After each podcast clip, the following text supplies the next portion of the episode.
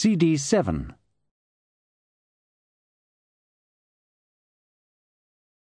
It was better travelling at night, with Vorbis over one shoulder and Om under one arm.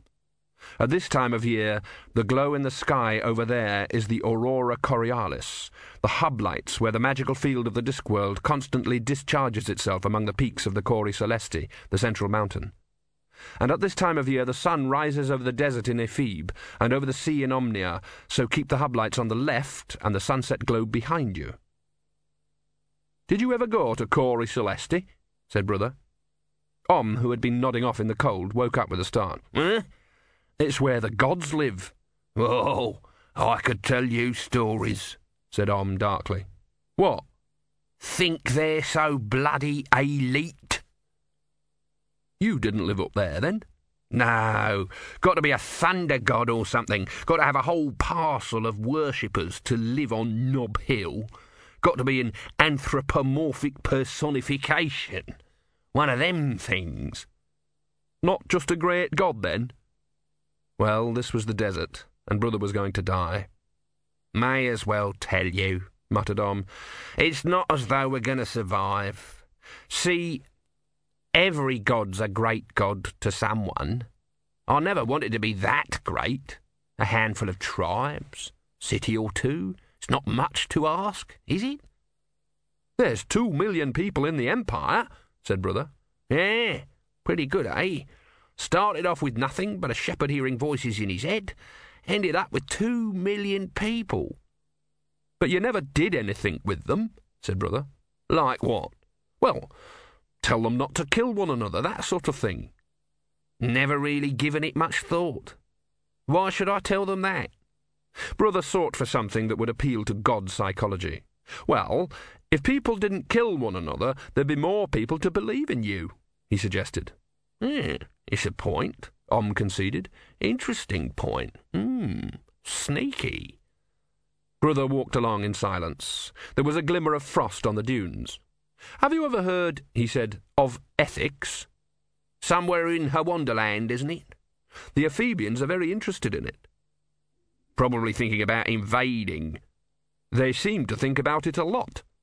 Long term strategy, maybe. I don't think it's a place, though. It's more to do with how people live. What, lolling around all day while slaves do the real work? Take it from me, whenever you see a bunch of buggers puttering around talking about truth and beauty and the best way of attacking ethics, you can bet your sandals it's because dozens of other poor buggers are doing all the real work around the place while those fellows are living like gods, said Brutha. There was a terrible silence. I was going to say kings, said Om reproachfully. They sound a bit like gods. Kings, said Om emphatically. Why do people need gods? Brutha persisted.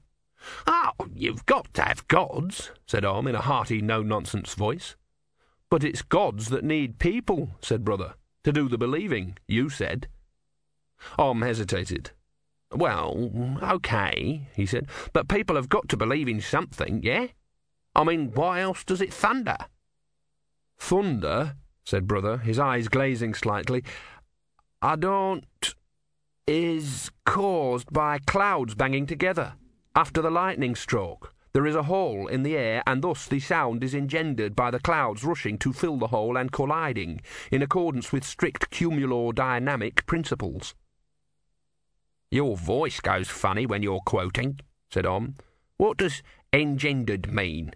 I don't know. No one showed me a dictionary. Anyway, that's just an explanation, said Om. It's not a reason. My grandmother said thunder was caused by the great god Om taking his sandals off, said Brutha. She was in a funny mood that day.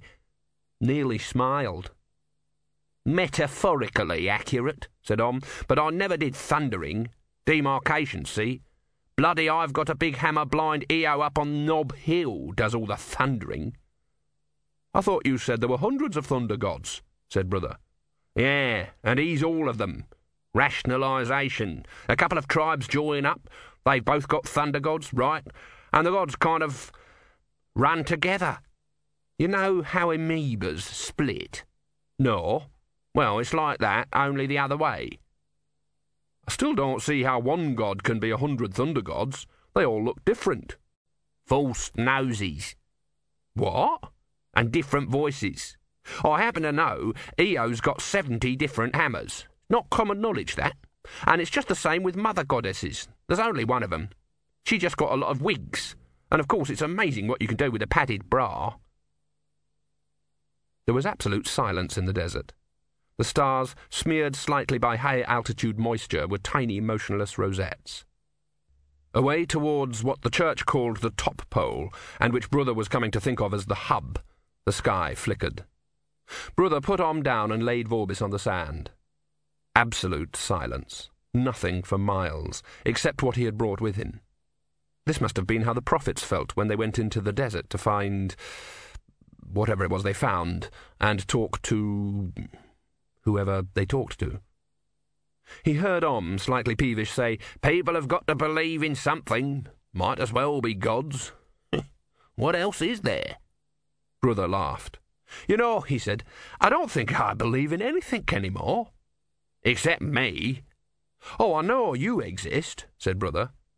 He felt Om relax a little. There's something about tortoises. Tortoises I can believe in. They seem to have a lot of existence in one place. It's gods in general I'm having difficulty with. Look, if people stop believing in gods, they'll believe in anything, said Om. They'll believe in young Urn's steam ball, anything at all. Oh. A green glow in the sky indicated that the light of dawn was chasing frantically after its sun. Vorbis groaned. I don't know why he won't wake up, said Brutha. I can't find any broken bones. How do you know? One of the Ephebian scrolls was all about bones. Can't you do anything for him? Why? You're a god. Well, yes.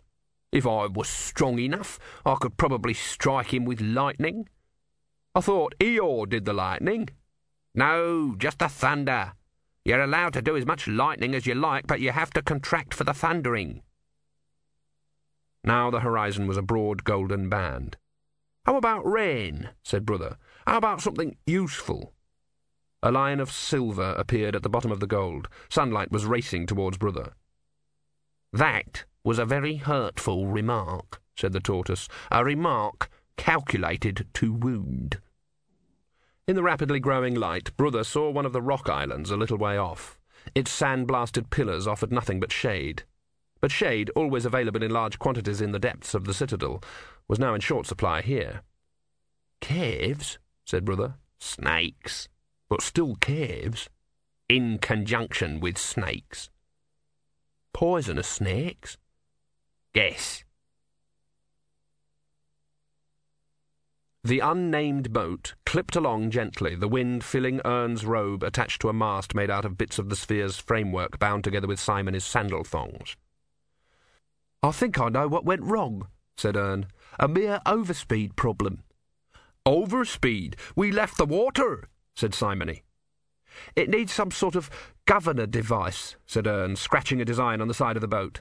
Something that'd open the valve if there was too much steam. I think I could do something with a pair of revolving balls. Eh, that's funny you should say that, said Didactylos. When I felt us leave the water and the sphere exploded, I distinctly felt my that bloody thing nearly killed us, said Simony. So the next one will be better, said Urn cheerfully. He scanned the distant coastline. Why don't we land somewhere along here? he said. The desert coast? said Simony. What for? Nothing to eat, nothing to drink, easy to lose your way. Omnia's the only destination in this wind. We can land this side of the city. I know people, and those people know people. All across Omnia there's people who know people. People who believe in the turtle. You know, I never meant for people to believe in the turtle, said Didactylos unhappily. It's just a big turtle. It just exists. Things just happen that way. I don't think the turtle gives a damn. I just thought it might be a good idea to write things down and explain things a bit. People sat up all night, on guard, while other people made copies, said Simony, ignoring him, passing them from hand to hand, everyone making a copy and passing it on, like a fire spreading underground. Would this be lots of copies? said Didactylos cautiously. Hundreds, thousands. I suppose it's too late to ask for, uh, say, uh, a five percent royalty, said Didactylos, looking hopeful for a moment. No, probably out of the question. I expect. No, forget I even asked. A few flying fish zipped out of the waves, pursued by a dolphin. I can't help feeling a bit sorry for that young brother, said Didactylos. Priests are expendable, said Simony. There's too many of them. He had all our books, said Urn. He'll probably float with all that knowledge in him, said Didactylos. He was mad anyway, said Simony. I saw him whispering to that tortoise. I wish we still had it. There's good eating on one of those things, said Didactylos. It wasn't much of a cave, just a deep hollow carved by the endless desert winds, and a long time ago even by water. But it was enough. Brutha knelt on the stony floor and raised the rock over his head. There was a buzzing in his ears, and his eyeballs felt as though they were set in sand. No water since sunset, and no food for a hundred years. He had to do it. I'm sorry, he said, and brought the rock down. The snake had been watching him intently, but in its early morning torpor it was too slow to dodge. The cracking noise was a sound that Brutha knew his conscience would replay to him over and over again. Good, said Om beside him. Now skin it and don't waste the juice. Save the skin, too.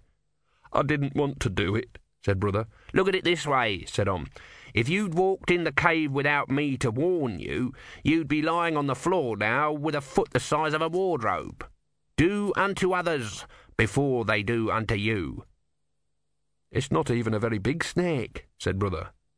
And then, while you're writhing there in indescribable agony, you imagine all the things you would have done to that damn snake if you'd got to it first, said Om.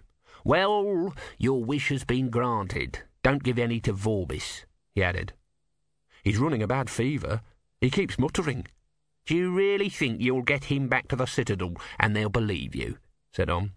Brother Nhumrod always said I was very truthful, said Brutha. He smashed the rock on the cave wall to create a crude cutting edge and gingerly started dismembering the snake. Anyway, there isn't anything else I can do. I couldn't just leave him. Yes, you could, said Om. To die in the desert? Yes, it's easy. Much easier than not leaving him to die in the desert. No. This is how they do things in ethics, is it? said Om sarcastically. I don't know. It's how I'm doing it. The unnamed boat bobbed in a gully between the rocks. There was a low cliff beyond the beach. Simony climbed back down it to where the philosophers were huddling out of the wind. I know this area, he said. We're a few miles from the village where a friend lives. All we have to do is wait till nightfall. Why are you doing all this? said Urn. I mean, what's the point? Have you ever heard of a country called Istanzia? said Simony. It wasn't very big. It had nothing anyone wanted. It was just a place for people to live. Omnia conquered it fifteen years ago, said Didactylos. That's right. My country, said Simony. I was just a kid then, but I won't forget, nor will others. There's lots of people with a reason to hate the church. I saw you standing close to Vorbis, said Urn. I thought you were protecting him. Oh, I was, I was, said Simony. I don't want anyone to kill him before I do. Didactylos wrapped his toga around himself and shivered. The sun was riveted to the copper dome of the sky. Brutha dozed in the cave. In his own corner, Vorbis tossed and turned. Om sat waiting in the cave mouth. Waited expectantly, waited in dread. And they came. They came out from under scraps of stone and from cracks in the rock. They fountained up from the sand. They distilled out of the wavering sky. The air was filled with their voices, as faint as the whispering of gnats. Om tensed. The language he spoke was not like the language of the high gods. It was hardly language at all. It was a mere modulation of desires and hungers, without nouns and with only a few verbs. Want. Om replied, Mine. There were thousands of them. He was stronger, yes. He had a believer. But they filled the sky like locusts. The longing poured down on him with the weight of hot lead. The only advantage, the only advantage, was that the small gods had no concept of working together. That was a luxury that came with evolution. Want. Mine. The chittering became a whine. But you can have the other one, said Om. Dull, hard, enclosed, shut in. I know, said Om, but this one, mine. The psychic shout echoed around the desert. The small gods fled, except for one. Om was aware that it had not been swarming with the others, but had been hovering gently over a piece of sun-bleached bone. It had said nothing. He turned his attention to it. You. Mine. I know, said the small god. It knew speech, real god speech, although it talked as though every word had been winched from the pit of memory. Who are you? said Om. The small god stirred. There was a city once, said the small god. Not just a city, an empire of cities. I, I remember there were canals and gardens. There was a lake. They had floating gardens on the lake, I recall. I, And there were temples, such temples as you may dream of, great pyramid temples that reached to the sky. Thousands were sacrificed to the greater glory. Om felt sick. This wasn't just a small god. This was a small god who hadn't always been small. Who were you? And there were temples. I, I'm me. Such temples as you may dream of. Great pyramid temples that reach to the sky. The glory of thousands was sacrificed. Me to the greater glory. And there were temples. Me, me, me, greater glory, such glory temples as you may dream of, great pyramid dream temples that reach to the sky. Me, me, sacrificed, dream. Thousands were sacrificed to me, the greater sky glory. You were their god, Om managed. Thousands were sacrificed to the greater glory. Can you hear me? Thousands sacrificed greater glory. Me, me, me. What was your name? shouted Om. Name?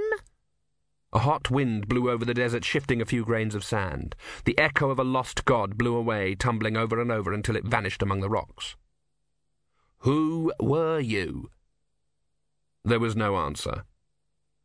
That's what happens, Om thought. Being a small god was bad, except at the time you hardly knew that it was bad because you only barely knew anything at all.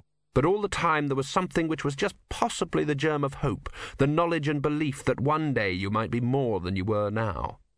But how much worse to have been a god, and now to be no more than a smoky bundle of memories, blown back and forth across the sand, made from the crumbled stones of your temples. Om turned around, and on stumpy legs walked purposefully back into the cave until he came to Brutha's head, which he butted. Just checking you're still alive. Mm. Right. Om staggered back to his guard position at the mouth of the cave. There were said to be oases in the desert, but they were never in the same place twice. The desert wasn't mappable. It ate map makers. So did the lions.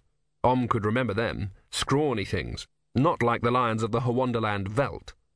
More wolf than lion, more hyena than either. Not brave, but with a kind of vicious, rangy cowardice that was much more dangerous. Lions. Oh dear. He had to find lions. Lions drank.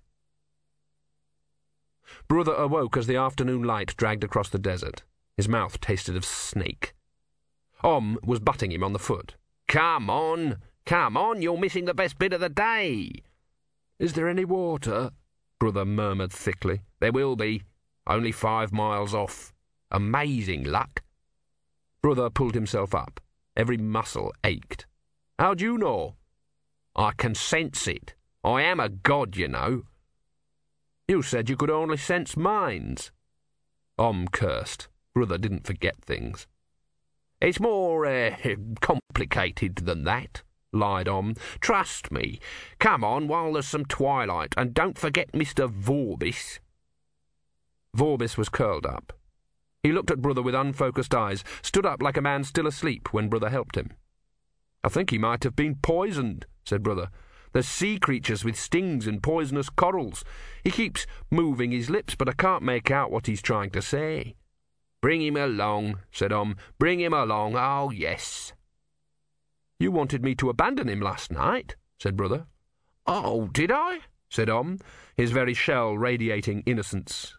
Well, maybe I've been to uh, ethics, had a change of heart. I can see he's with us for a purpose now. Good old Vorbis. Bring him along. Simony and the two philosophers stood on the cliff top, looking across the parched farmlands of Omnia to the distant rock of the citadel. Two of them looking, anyway. Give me a lever and a place to stand, and I'll smash that place like an egg, said Simony, leading Didactylos down the narrow path. Looks big, said Urn. See the gleam?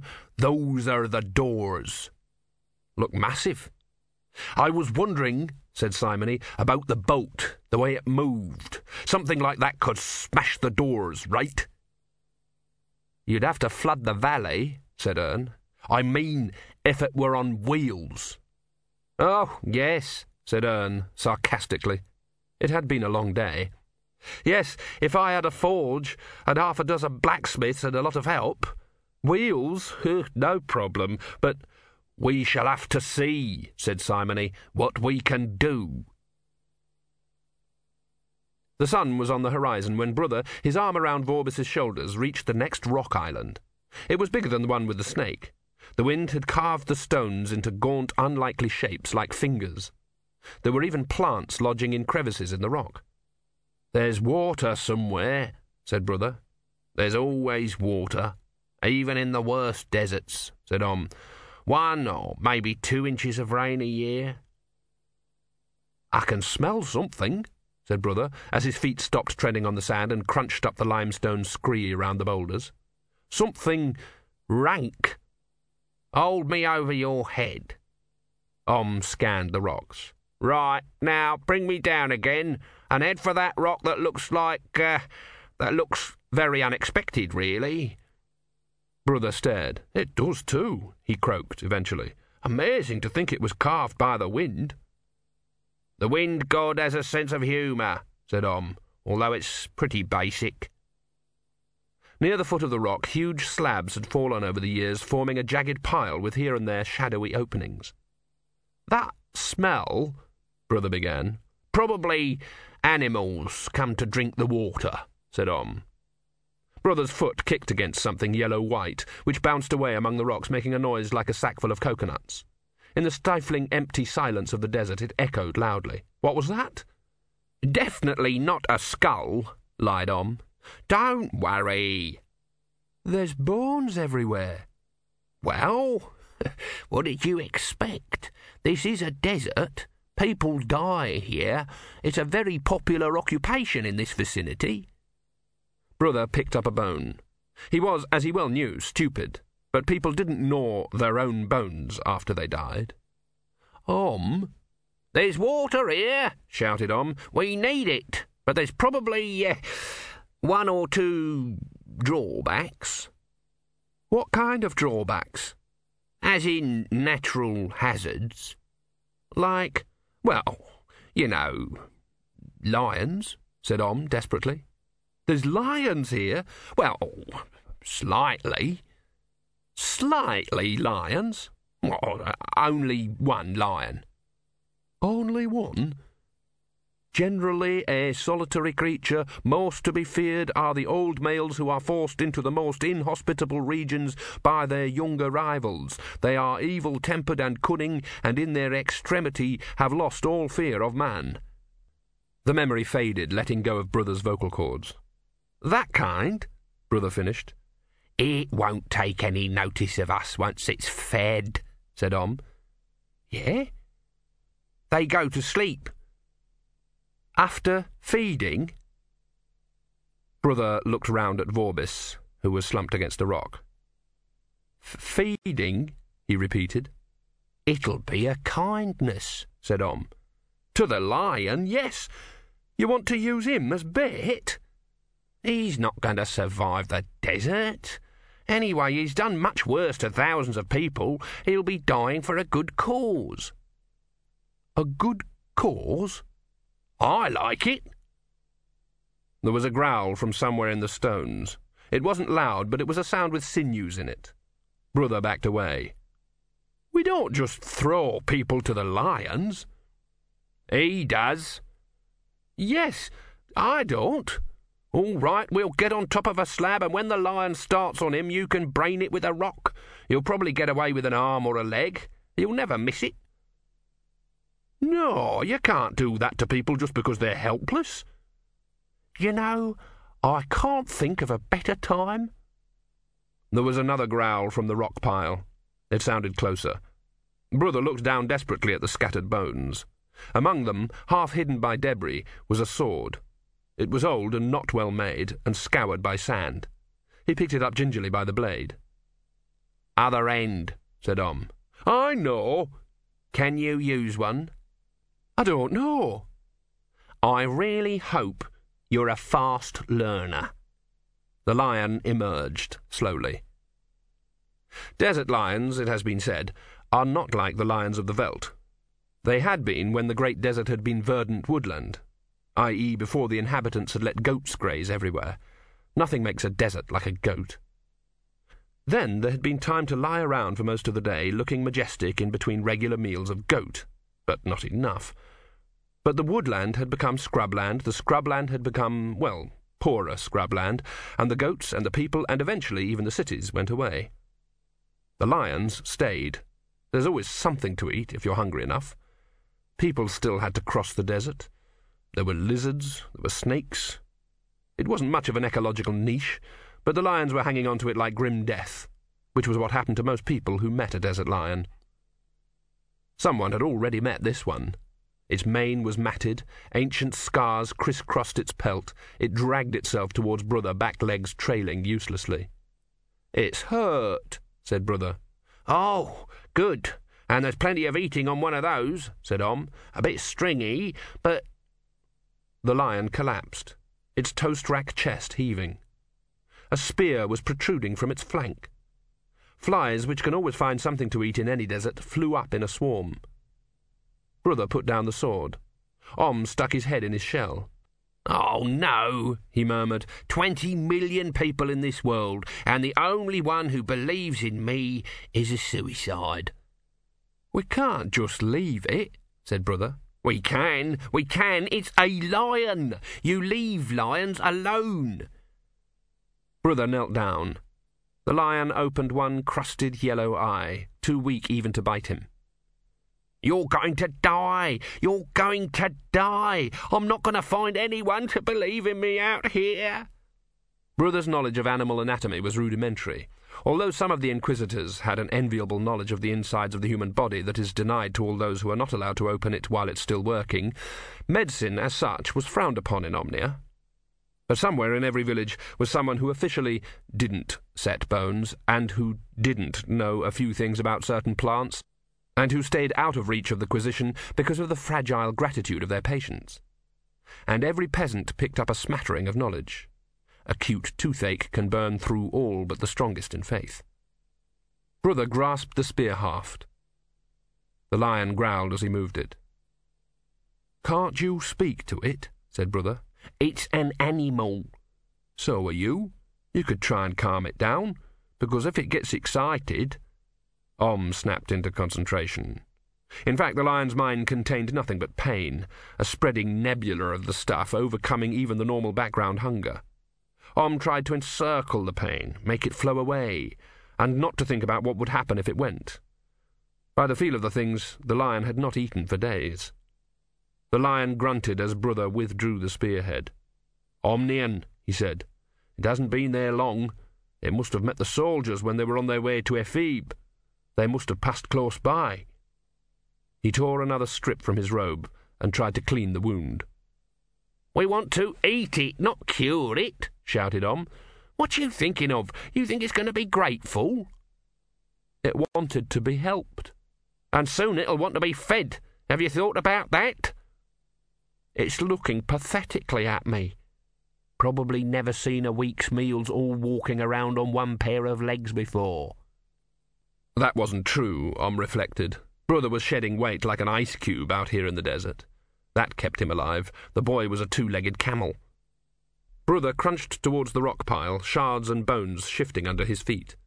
The boulders formed a maze of half-open tunnels and caves. By the smell, the lion had lived there for a long time, and had quite often been ill.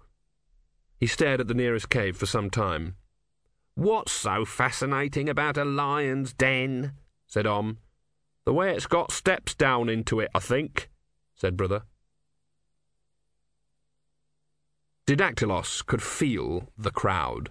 It filled the barn. How many are there? he said. Hundreds, said Urn. They're even sitting on the rafters. And, Master, yes? There's even one or two priests, and dozens of soldiers. Don't worry, said Simony, joining them on the makeshift platform made of fig barrels. They are turtle believers, just like you. We have friends in unexpected places. But I don't, um... Didactylos began helplessly. There isn't anyone here who doesn't hate the church with all their soul, said Simony. But that's not, um, they're just waiting for someone to lead them. But uh, I never, um, I know you won't let us down. You're a man of reason. Urn, come over here. There's a blacksmith I want you to meet. Didactylos turned his face to the crowd. He could feel the hot, hushed silence of their stares. Each drop took minutes. It was hypnotic. Brutha found himself staring at each developing drip. It was almost impossible to see it grow, but they'd been growing and dripping for thousands of years. How? said Om. Water seeps down after the rains, said Brutha. It lodges in the rocks. Don't gods know these things? We don't need to. Om looked around. Let's go. I hate this place. It's just an old temple. There's nothing here. That's what I mean. Sand and rubble half filled it. Light lanced in through the broken roof high above, onto the slope that they'd climbed down. Brutha wondered how many of the wind-carved rocks in the desert had once been buildings. This one must have been huge, perhaps a mighty tower. And then the desert had come. There were no whispering voices here. Even the small gods kept away from abandoned temples, for the same reason that people kept away from graveyards. The only sound was the occasional plink of the water. It dripped into a shallow pool in front of what looked like an altar. From the pool, it had worn a groove in the slabs of the floor all the way to a round pit, which appeared to be bottomless. There were a few statues, all of them toppled. They were heavy proportioned, lacking any kind of detail, each one a child's clay model chiselled in granite. The distant walls had once been covered with some kind of bas relief, but it had crumbled away except in a few places, which showed strange designs that mainly consisted of tentacles. Who were the people who lived here? said Brutha. I don't know. What god did they worship? I don't know. The statues are made of granite, but there's no granite near here. They were very devout then. They dragged it all the way. And the altar block is covered in grooves. Ah, extremely devout. That would be to let the blood run off. You really think they did human sacrifice? I don't know. I want to get out of here. Why? There's water and it's cool. Because a god lived here, a powerful god. Thousands worshipped it. I can feel it, you know? It comes out of the walls. A great god. Mighty were his dominions, and magnificent was his word. Armies went forth in his name and conquered and slew. That kind of thing. And now no one, not you, not me, no one even knows who the god was or his name or what he looked like. Lions drink in the holy places and those little squidgy things with eight legs. There's one by your foot. What do you call them? The ones with antenna. Crawl beneath the altar. Now do you understand? No, said Brutha. Don't you fear death? You're a human? Brutha considered this. A few feet away, Vorbis stared mutely at the patch of sky. He's awake. He's just not speaking. Who cares? I didn't ask you about him. Well, sometimes, when I'm on catacomb duty, it's the kind of place where you can't tell. I mean, all the skulls and things. And the book says. There you are, said Om, a note of bitter triumph in his voice. You don't know. That's what stops everyone going mad, the uncertainty of it, the feeling that it might work out right after all. But it's different for gods, we do know. You know that story about the sparrow flying through a room? No. Everyone knows it. Not me. About life being like a sparrow flying through a room, nothing but darkness outside, and it flies through the room, and there's just a moment of warmth and light. There are windows open, said Brutha. Can't you imagine what it's like to be that sparrow, and know about the darkness, to know that afterwards there'll be nothing to remember, ever, except that one moment of the light? No. No, of course you can't. But that's what it's like being a god. And this place, it's a morgue. Brutha looked around at the ancient shadowy temple. Well, do you know what it's like being human? Om's head darted into his shell for a moment, the nearest he was capable of to a shrug. Compared to a god, easy. Get born, obey a few rules, do what you're told, die, forget. Brutha stared at him.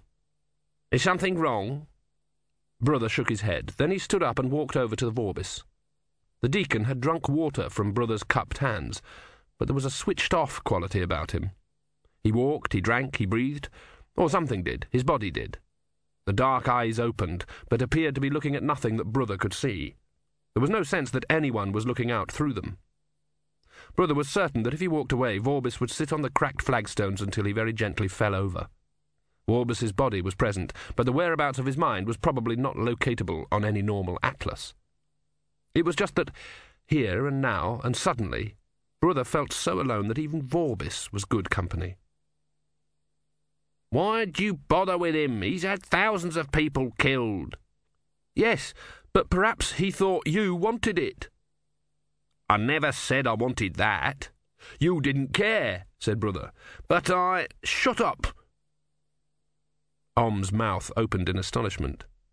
You could have helped people, said Brutha, but all you did was stamp around and roar and try to make people afraid, like a like a man hitting a donkey with a stick. But people like Vorbis made the stick so good, that's all the donkey ends up believing in. That could use some work, as a parable, said Om sourly. This is real life I'm talking about. It's not my fault if people misuse the it is. It has to be. If you muck up people's minds just because you want them to believe in you, what they do is all your fault. Brutha glared at the tortoise and then stamped off towards the pile of rubble that dominated one end of the ruined temple. He rummaged around in it. What are you looking for? We'll need to carry water, said Brutha.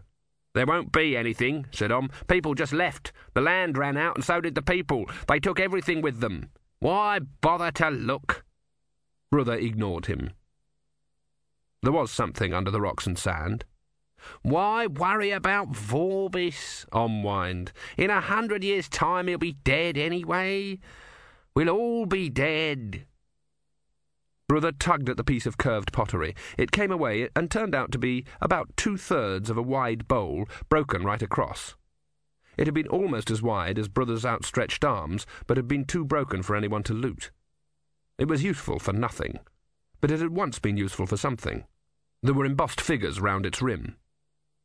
Brutha peered at them for want of something to distract himself while Om's voice droned on in his head. The figures looked more or less human, and they were engaged in religion. You could tell by the knives. It's not murder if you do it for a god. In the centre of the bowl was a larger figure, obviously important, some kind of god they were doing it for. What? he said. I said in a hundred years' time we'll all be dead. Brutha stared at the figures round the bowl. No one knew who their god was, and they were gone. Lions slept in the holy places, and Chilopoda aridius, the common desert centipede, his memory resident library supplied, scuttled beneath the altar. Yes, said Brutha, we will. He raised the bowl over his head and turned. Om ducked into his shell. But here, Brutha gritted his teeth as he staggered under the weight, and now. He threw the bowl. It landed against the altar, fragments of ancient pottery fountained up and clattered down again. The echoes boomed around the temple. We are alive! He picked up Om, who had withdrawn completely into his shell. And we'll make it home, all of us, he said. I know it. It's written, is it? said Om, his voice muffled. It is said, and if you argue, a tortoise shell is a pretty good water container, I expect. You wouldn't. Who knows, I might. In a hundred years' time we'll all be dead, you said. Yes, uh, yes, said Om desperately. But, but here and now... Right. Didactylos smiled. It wasn't something that came easily to him. It wasn't that he was a sombre man, but he could not see the smiles of others. It took several dozen muscle movements to smile, and there was no return on his investment. He'd spoken many times to crowds in Ephebe, but they were invariably made up of other philosophers, whose shouts of bloody daft and you're making it up as you go along and other contributions to the debate always put him at his ease. That was because no one really paid any attention. They were just working out what they were going to say next. But this crowd put him in mind of Brutha. Their listening was like a huge pit, waiting for his words to fill it. The trouble was that he was talking in philosophy, but they were listening in gibberish. You can't believe in Great Atuin, he said. Great Atuin exists. There's no point in believing in things that exist. Someone's put up their hand, said Urn. Yes? Sir, surely only things that exist are worth believing in, said the inquirer, who was wearing a uniform of a sergeant of the Holy Guard. If they exist, you don't have to believe in them, said Didactylos. They just are, he sighed. What can I tell you? What do you want to hear? I just wrote down what people know. Mountains rise and fall, and under them the turtle swims onwards. Men live and die, and the turtle moves. Empires grow and crumble, and the turtle moves. Gods come and go, and still the turtle moves. The turtle moves. From the darkness came a voice. And that is really true? Didactylos shrugged. The turtle exists. The world is a flat disk the sun turns round it once every day, dragging its light behind it. And this will go on happening whether you believe it is true or not. It is real. I don't know about the truth. Truth is a lot more complicated than that. I don't think the turtle gives a bugger whether it's true or not, to tell you the truth. Simony pulled Urn to one side as the philosopher went on talking. This isn't what they came to hear. Can't you do anything? Sorry? said Urn. They don't want philosophy. They want a reason to move against the church. Now, Vorbis is dead. The Cenobiarch is gaga. The hierarchy are busy stabbing one another in the back. The citadel is like a big, rotten plum. Still a few wasps in it, though, said Urn. You said you've only got a tenth of the army. But they're free men, said Simony, free in their heads. They'll be fighting for more than fifty cents a day. Urn looked down at his hands. He often did that when he was uncertain about anything, as if they were the only things he was sure of in all the world. They'll get the odds down to three to one before the rest know what's happening, said Simony grimly. Did you talk to the blacksmith? Yes. Can you do it? Ah, I think so. It wasn't what I. They tortured his father just for having a horseshoe hanging up in his forge when everyone knows that smiths have to have their little rituals. And they took his son off into the army. But he's got a lot of helpers. They'll work through the night. All you have to do is tell them what you want. I've made some sketches. Good, said Simony. Listen, Urn. The church is run by people like Vorbis. That's how it all works. Millions of people have died for nothing but lies. We can stop all that. Didactylos had stopped talking. He's muffed it, said Simony. He could have done anything with them, and he just told them a lot of facts. You can't inspire people with facts. They need a cause. They need a symbol. They left the temple just before sundown. The lion had crawled into the shade of some rocks, but stood up unsteadily to watch them go.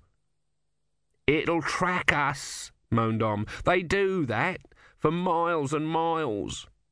We'll survive. I wish I had your confidence. Ah, but I have a God to have faith in. There'll be no more ruined temples.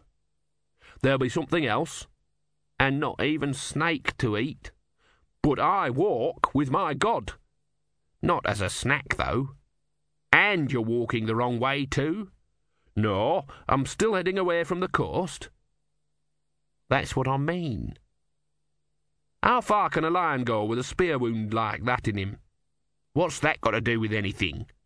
Everything. And half an hour later, a black shadowy line on the silver moonlit desert. There were the tracks. The soldiers came this way. We just have to follow the tracks back. If we head where they've come from, we'll get where we're going. We'll never do it. We're travelling light. Oh, yeah, they were burdened by all the food and water they had to carry, said Om bitterly. How lucky for us we haven't got any. Brutha glanced at Vorbis. He was walking unaided now, provided that you gently turned him around whenever you needed to change direction. But even Om had to admit that the tracks were some comfort. In a way, they were alive in the same way that an echo is alive. People had been this way not long ago. There were other people in the world. Someone somewhere was surviving. Or not. After an hour or so, they came across a mound beside the track. There was a helmet atop it, and a sword stuck in the sand. A lot of soldiers died to get here quickly, said Brutha. Whoever had taken enough time to bury their dead had also drawn a symbol in the sand of the mound. Brutha half expected it to be a turtle, but the desert wind had not quite eroded the crude shape of a pair of horns. I don't understand that, said Om. They don't really believe I exist, but they go and put something like that on a grave. It's hard to explain. I think it's because they believe they exist, said Brutha. It's because they're people, and so was he. He pulled the sword out of the sand. What do you want that for? Might be useful. Against who? Might be useful. An hour later, the lion, who was limping after Brutha, also arrived at the grave.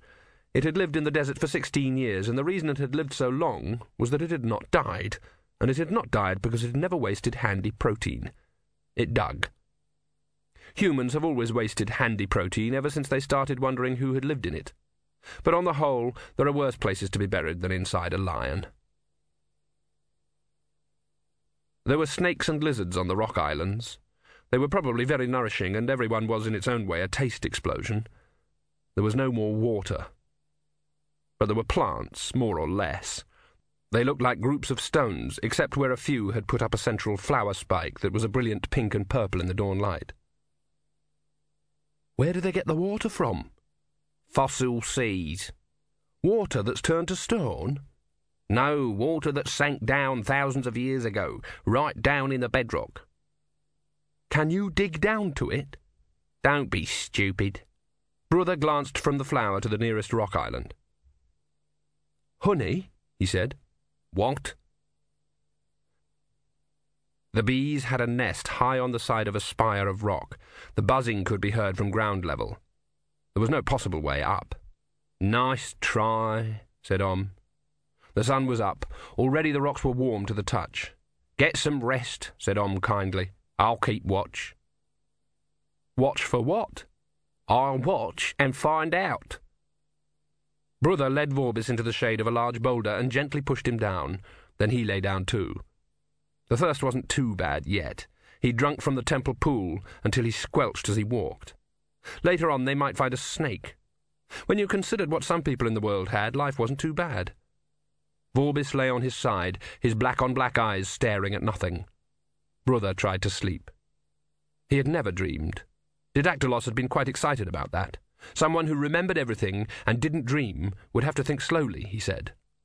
Imagine a heart, he said, Like many early thinkers, the Ephebians believed that thoughts originated in the heart, and that the brain was merely a device to cool the blood.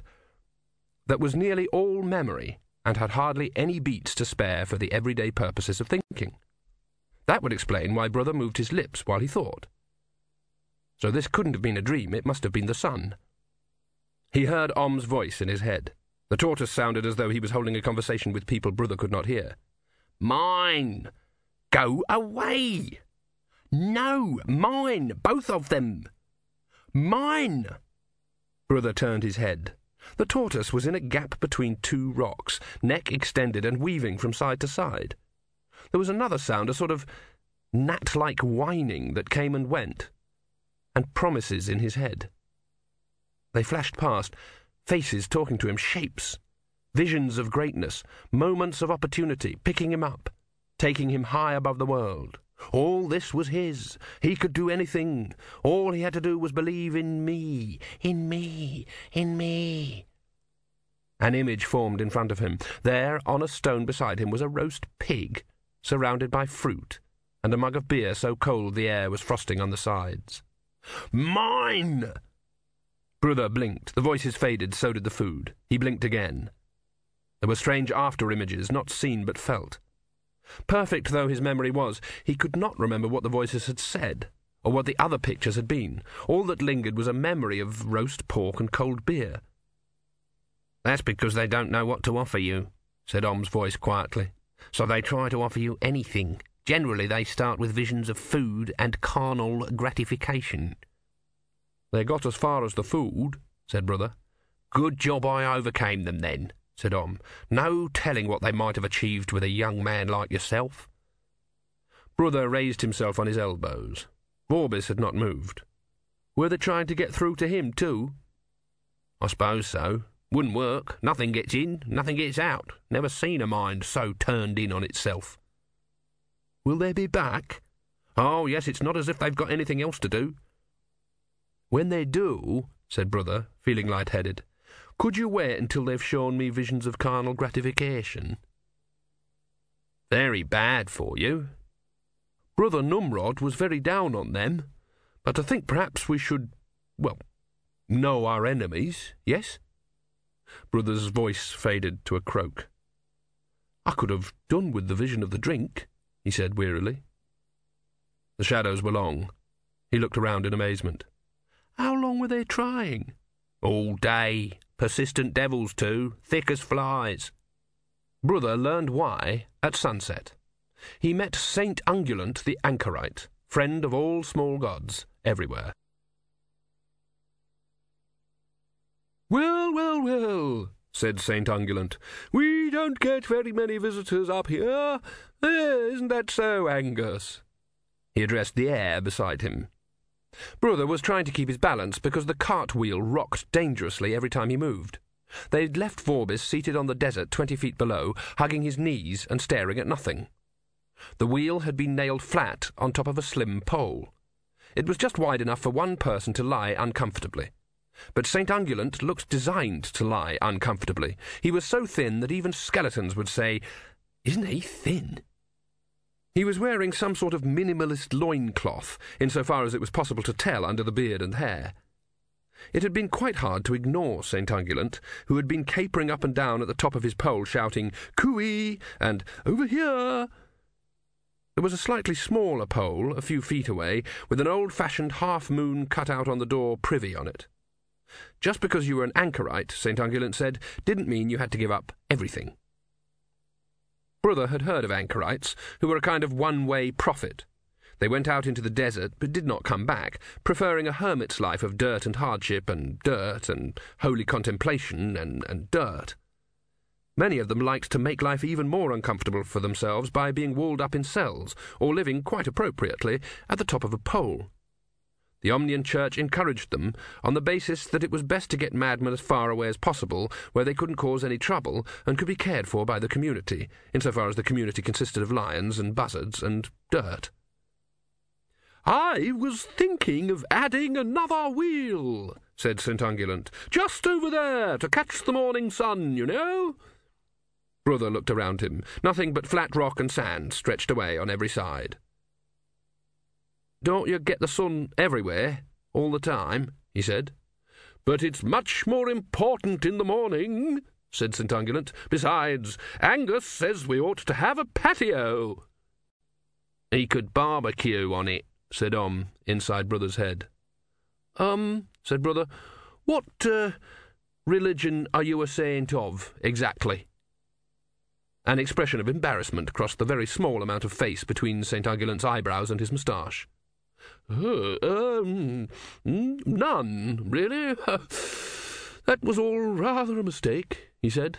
My parents named me Sevrian Thaddeus Ungulant, and then one day, of course, most amusing, someone drew attention to the initials. After that, it all seemed rather inevitable. The wheel rocked slightly. St. Ungulant's skin was almost blackened by the desert sun. I've had to pick up herming as I went along, of course, he said. I taught myself. I'm, I'm entirely self-taught. You can't find a hermit to teach you herming, because, of course, that rather spoils the whole thing. Uh, but there's Angus, said Brutha, staring at the spot where he believed Angus to be, or at least where he believed St. Ungulant believed Angus to be. He's over here now, said the saint sharply, pointing to a different part of the wheel. But he doesn't do any of the herming. He's not, you know, trained. He's just company. My word, I'd have gone quite mad if it wasn't for Angus cheering me up all the time. Yes, I expect you would, said Brutha. He smiled at the empty air in order to show willing. Actually, it's a pretty good life. The hours are rather long, but the food and drink are extremely worthwhile. Brutha had a distinct feeling that he knew what was going to come next. Beer cold enough, he said. Extremely frosty, said St. Ungulant, beaming. And the roast pig? St. Ungulant's smile was manic. All brown and crunchy round the edges, yes, he said. But I expect, uh, you eat the occasional lizard or snake, too. Funny you should say that. Yes, every once in a while, just for a bit of variety. And mushrooms, too, said Om. Any mushrooms in these parts? said Brutha innocently. St. Ungulant nodded happily. After the annual rains, yes. Red ones with yellow spots. The desert becomes really interesting after the mushroom season. Full of giant purple singing slugs? Talking pillars of flame? Exploding giraffes? That sort of thing, said Brutha carefully. Good heavens, yes, said the saint. I don't know why. I think they're attracted by the mushrooms. Brutha nodded. You're catching on, kid, said Om. And I expect sometimes you drink water, said Brutha. You know it's odd, isn't it? said St. Ungulant. There's all this wonderful stuff to drink, but every so often I get this, well, well, I can only call it a craving for a few sips of water. Can you explain that? It must be a little hard to come by, said Brutha, still talking very carefully, like someone playing a fifty-pound fish on a fifty-one-pound breaking strain fishing line. Strange, really, said St. Ungulant, when ice-cold beer is so readily available to... Where, um, where'd you get it? The water, said Brutha. You know the stone plants? The ones with the big flowers? If you cut open the fleshy part of the leaves, there's up to half a pint of water, said the saint. Tastes like wee-wee, mind you. I think we could manage to put up with that, said Brutha, through dry lips. He backed towards the rope ladder that was the saint's contact with the ground. Are you sure you won't stay? Said St. Ungulant. It's Wednesday. We get sucking pig plus chef's selection of sun-drenched, dew-fresh vegetables on Wednesdays. We, uh, we have lots to do, said Brutha, halfway down the swaying ladder. Sweets from the trolley? I think perhaps. St. Ungulant looked down sadly at Brutha, helping Vorbis away across the wilderness. And afterwards there's probably mints, he shouted through cupped hands. No? Soon the figures were mere dots on the sand. There may be visions of sexual gratification. Oh, no. Tell a lie. That's Fridays, St. Ungulant murmured. Now that the visitors had gone, the air was once again filled with the zip and whine of the small gods. There were billions of them. St. Ungulant smiled. He was, of course, mad. He'd occasionally suspected this, but he took the view that madness should not be wasted. He dined daily on the food of the gods, drank the rarest vintages, ate fruits that were not only out of season but out of reality.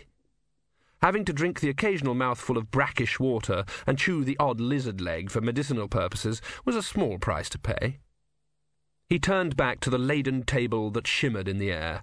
All this, and all the little gods wanted was someone to know about them, someone to even believe that they existed.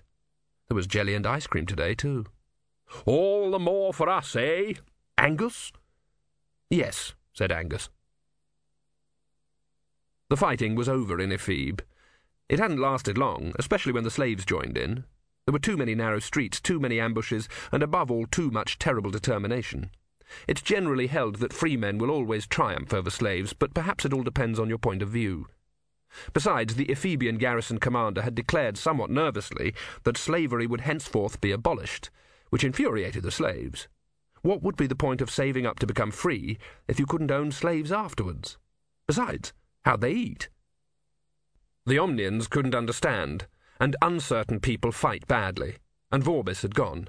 Certainties seemed less certain when those eyes were elsewhere. The tyrant was released from his prison. He spent his first day of freedom carefully composing messages to the other small countries along the coast. It was time to do something about Omnia. Brutha sang. His voice echoed off the rocks. Flocks of scalbies shook off their lazy pedestrian habits and took off frantically, leaving feathers behind in their rush to get airborne. Snakes wriggled into cracks in the stone. You could live in the desert, or at least survive. Getting back to Omnia could only be a matter of time. One more day. Vorbis trooped along a little behind him. He said nothing, and when spoken to, gave no sign that he had understood what had been said to him. Om, bumping along in Brutha's pack, began to feel the acute depression that steals over every realist in the presence of an optimist. The strange strains of claws of iron shall rend the ungodly faded away. There was a small rock slide some way off. We're alive, said Brutha, for now, and we're close to home. Yes, I saw a wild goat on the rocks back there. There's still a lot of 'em about. Goats? Gods. And the ones we had back there were the puny ones, mind you. What do you mean? Om sighed. It's reasonable, isn't it? Think about it. The stronger ones hang around the edge, where there's prey. I mean, people. The weak ones get pushed out to the sandy places where people hardly ever go. The strong gods, said Brutha thoughtfully. Gods that know about being strong. That's right. Not gods that know what it feels like to be weak. What?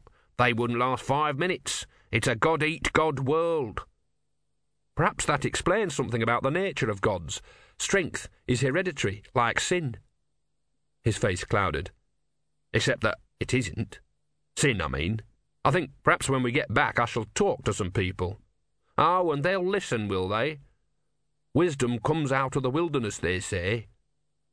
Only the wisdom that people want. And mushrooms. When the sun was starting to climb, Brutha milked a goat. It stood patiently while Om soothed its mind, and Om didn't suggest killing it, Brutha noticed. Then they found the shade again. There were bushes here, low-growing, spiky, every tiny leaf barricaded behind its crown of thorns. Om watched for a while, but the small gods on the edge of the wilderness were more cunning and less urgent. They'd be here probably at noon when the sun turned the landscape into a hellish glare. He'd hear them. In the meantime, he could eat. He crawled through the bushes, their thorns scraping harmlessly along his shell. He passed another tortoise, which wasn't inhabited by a god, and gave him that vague stare that tortoises employ when they're deciding whether something is there to be eaten or made love to, which are the only things on a normal tortoise mind. He avoided it and found a couple of leaves it had missed. Periodically he'd stomp back through the gritty soil and watch the sleepers. And then he saw Vorbis sit up, look around him in a slow, methodical way, pick up a stone, study it carefully, and then bring it down sharply on Brutha's head. Brutha didn't even groan. Vorbis got up and strode directly towards the bushes that hid Om. He tore the branches aside, regardless of the thorns, and pulled out the tortoise Om had just met. For a moment it was held up, legs moving slowly, before the deacon threw it, overarm, into the rocks. Then he picked up Brutha with some effort, slung him across his shoulders, and set off towards Omnia. It happened in seconds. Om fought to stop his head and legs retracting automatically into his shell, a tortoise's instinctive panic reaction. Vorbis was already disappearing round some rocks. He disappeared. Om started to move forward and then ducked into his shell as a shadow skimmed over the ground. It was a familiar shadow and one filled with tortoise dread. The eagle swept down and towards the spot where the stricken tortoise was struggling, and with barely a pause in the stoop, snatched the reptile and soared back up into the sky with long, lazy sweeps of its wings.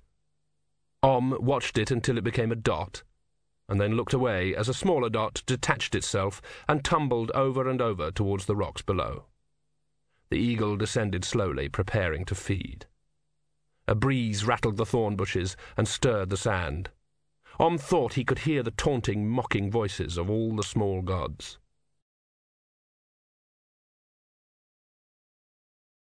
End of CD 7